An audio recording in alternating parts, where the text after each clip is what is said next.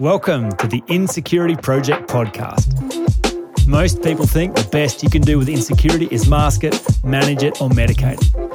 I'm convinced this is a problem that can be solved for good, and that's what this show is all about. Join me for weekly 10 Minute Tuesday episodes, live coaching demonstrations, and world class interviews on the subject of overcoming insecurity. Now, on to today's show. Welcome to another edition of 10 Minute Tuesday the perfect parent paradox. Allow me to explain. The very first tool that I learnt when I did my coach training 12 years ago was cause and effect.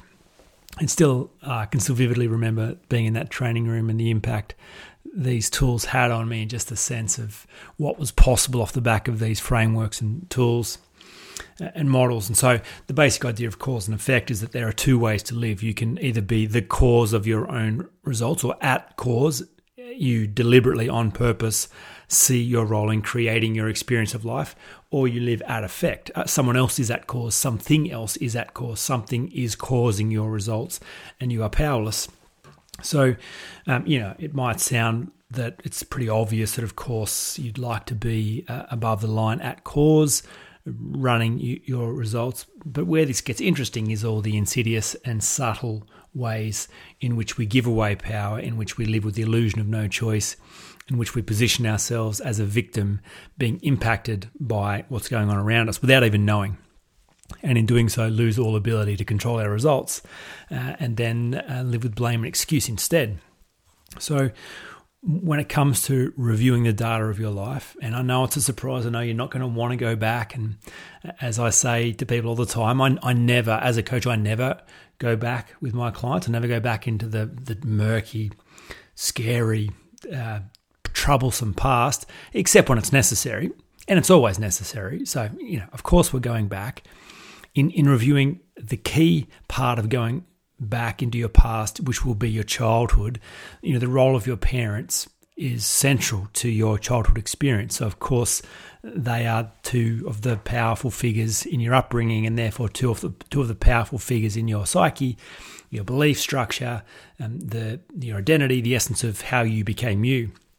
So, reviewing your relationship with your parents is central to being an adult. It's central to setting yourself free and living unhindered. Now, when I watch people do that review, that the subtle way in which people position themselves as a victim is, is really surprising. And, uh, in, and in doing so, they lose all power to change their past and change the impact their past had on them. So, the cool thing around the cause and effect model is that you are actually never a victim unless you'd like to be. And there are great advantages to being a victim. There are there are great rewards for being able to blame someone else or having an excuse. It's, it's a safe place to hide. Then the direction of attention is never on you, so you can never be found out. Um, you get pity. You, you, your ego is feathered. There's a bunch of cool things that happen as the victim. So, if you'd like to be the victim, please don't let me stop you. Honestly, uh, and if you say you don't want to be the victim, I'm I'm curious as to whether or not you're sure of what you are asking for because um, blame and excuse is easy, responsibility and choice is hard. So stepping above the line and being fully at cause is the most difficult thing you'll ever do. Also, the most liberating and empowering. So, you know, of course, that's where all the the action happens. Um, but when reviewing your the impact your parents had, one of the most subtle but problematic traps people fall into is the sense that if only their parents had been better, their life also would have been better or easier. If, if parents had loved better, if parents had modeled better, if parents had equipped better, if parents had been there more, if parents had known how to have difficult conversations, if parents had modeled conflict, whatever your version of that is.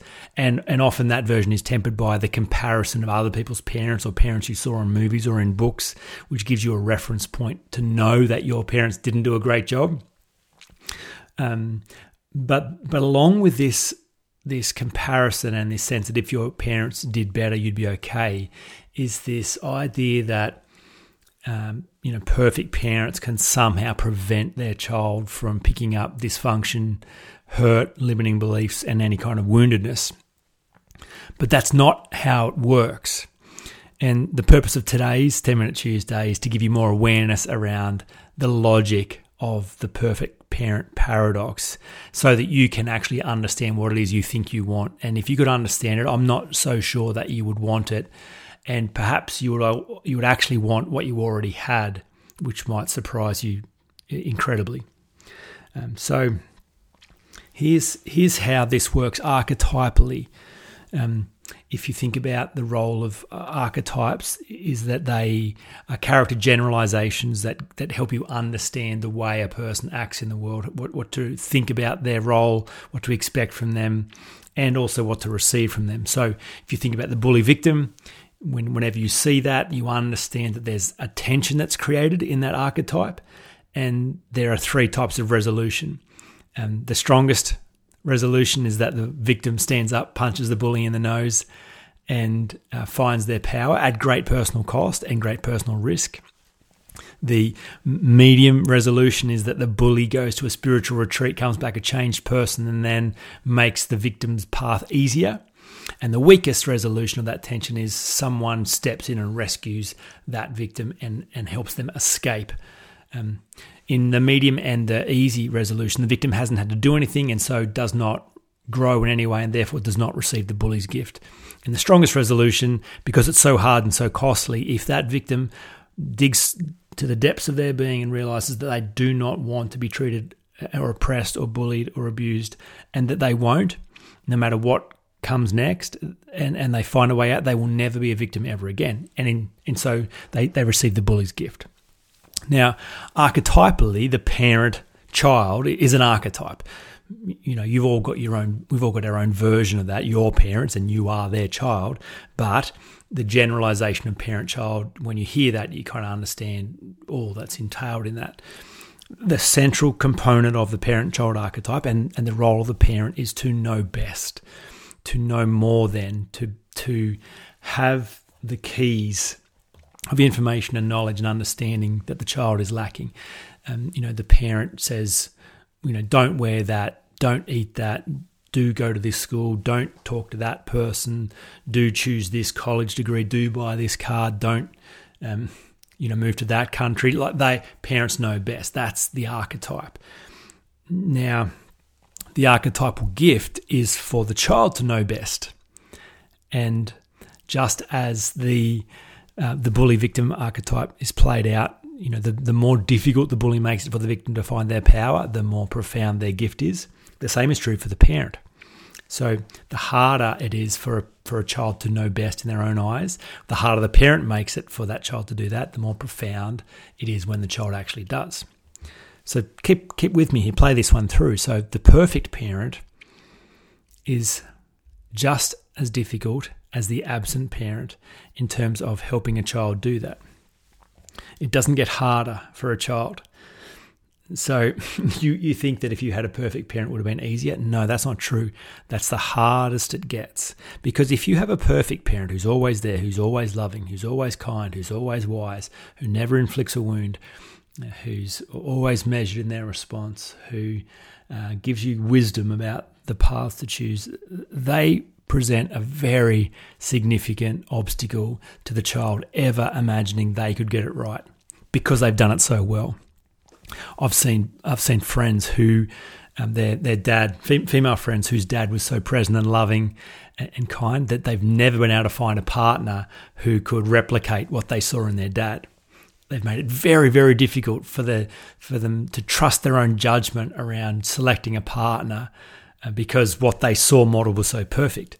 Um, others who've had parents who are very smart, very intelligent, very wise, that because they're so wise and so intelligent and so good, the, the child naturally doubts that they could ever be that good, that wise, that strong, that smart, and so are constantly doubting, second guessing, questioning their own map of the world, their own judgment, and always outsourcing it, always referring, always seeking that external validation and approval from mum or dad.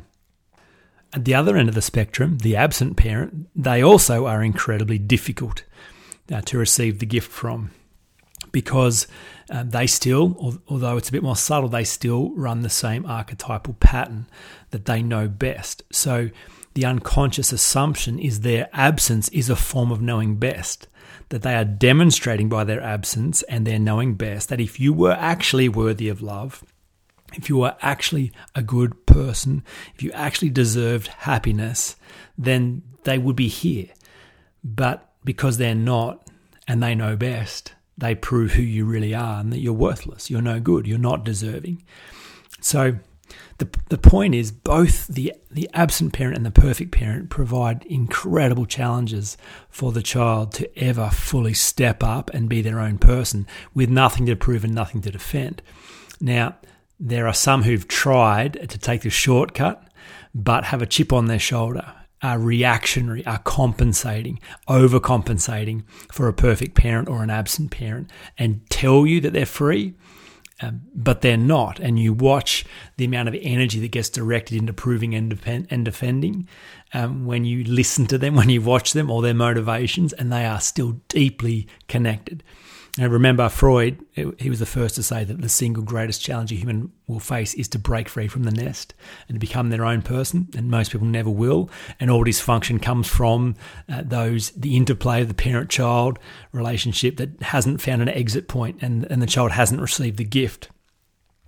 So, uh, the, the, the parent who is easiest to receive the gift from is the half-assed parent, which is which is surprising because you know if you're a parent yourself, you'll be listening to this with one ear paying attention to what that means for you reviewing your childhood and thinking about your parents, but you won't be able to avoid thinking about what this means for your children and your role as a parent and your unconscious commitment to being perfect as your best chance of serving your child is misplaced. Uh, obviously you want to do a good job, but the, the better your job is, uh, the more dominant you are, the more perfect you are, and the more energy you put into being perfect, the harder you will make it for your child to ever become their own person. So, uh, uh you know, if you hear nothing, to take a bit of pressure off yourself and, and go back to half asking it as a parent, because the, the parent who half asses their way through life, uh, the child automatically assumes they could do it better and often do. Um, now, now, don't hear me suggest that half assing is actually the way to go. You know, the, the point of what I'm saying is that life doesn't happen to you, it happens for you. And when you see that, everything changes. So rather than wishing it were different, rather than wishing it were better, rather than wishing it were anything other than it was, to realize it was the way that it was. And because the way that it was, it was a gift to you. And when you see that, you then thank your parents for their dysfunction, whether their dysfunction displayed in perfection or absence or somewhere in the middle. That was their gift to you ultimately, so that you could break free from the nest, reference your own opinion, trust your own judgment, and become wise in your own eyes to to trust your map of the world to be the one who knows best for you. No child escapes their childhood without woundedness and dysfunction. Perfect parents do not protect their child, their child from insecurity. That is not how it works. The more perfect, the more insecure, often the case. So, uh, be that as it may, you actually wouldn't want it to be any different anyway. You wouldn't want to escape your childhood without woundedness. The fact that you have woundedness is the opportunity for the adult to do good work and to do good work in your own space, to demonstrate your own strength, your own maturity, your own love, your own kindness, your own wisdom by giving it to yourself.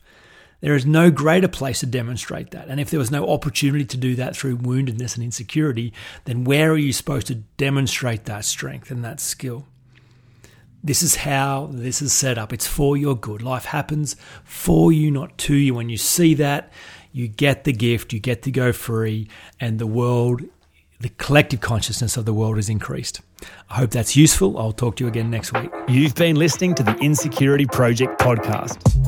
All you need to solve any problem is the proven framework and someone skillful enough to hold you in the space until it works. If this is your year to be insecurity free, Jump on the insecurityproject.com and begin your journey to become unhindered by getting a free copy of the seven essential practices for overcoming insecurity.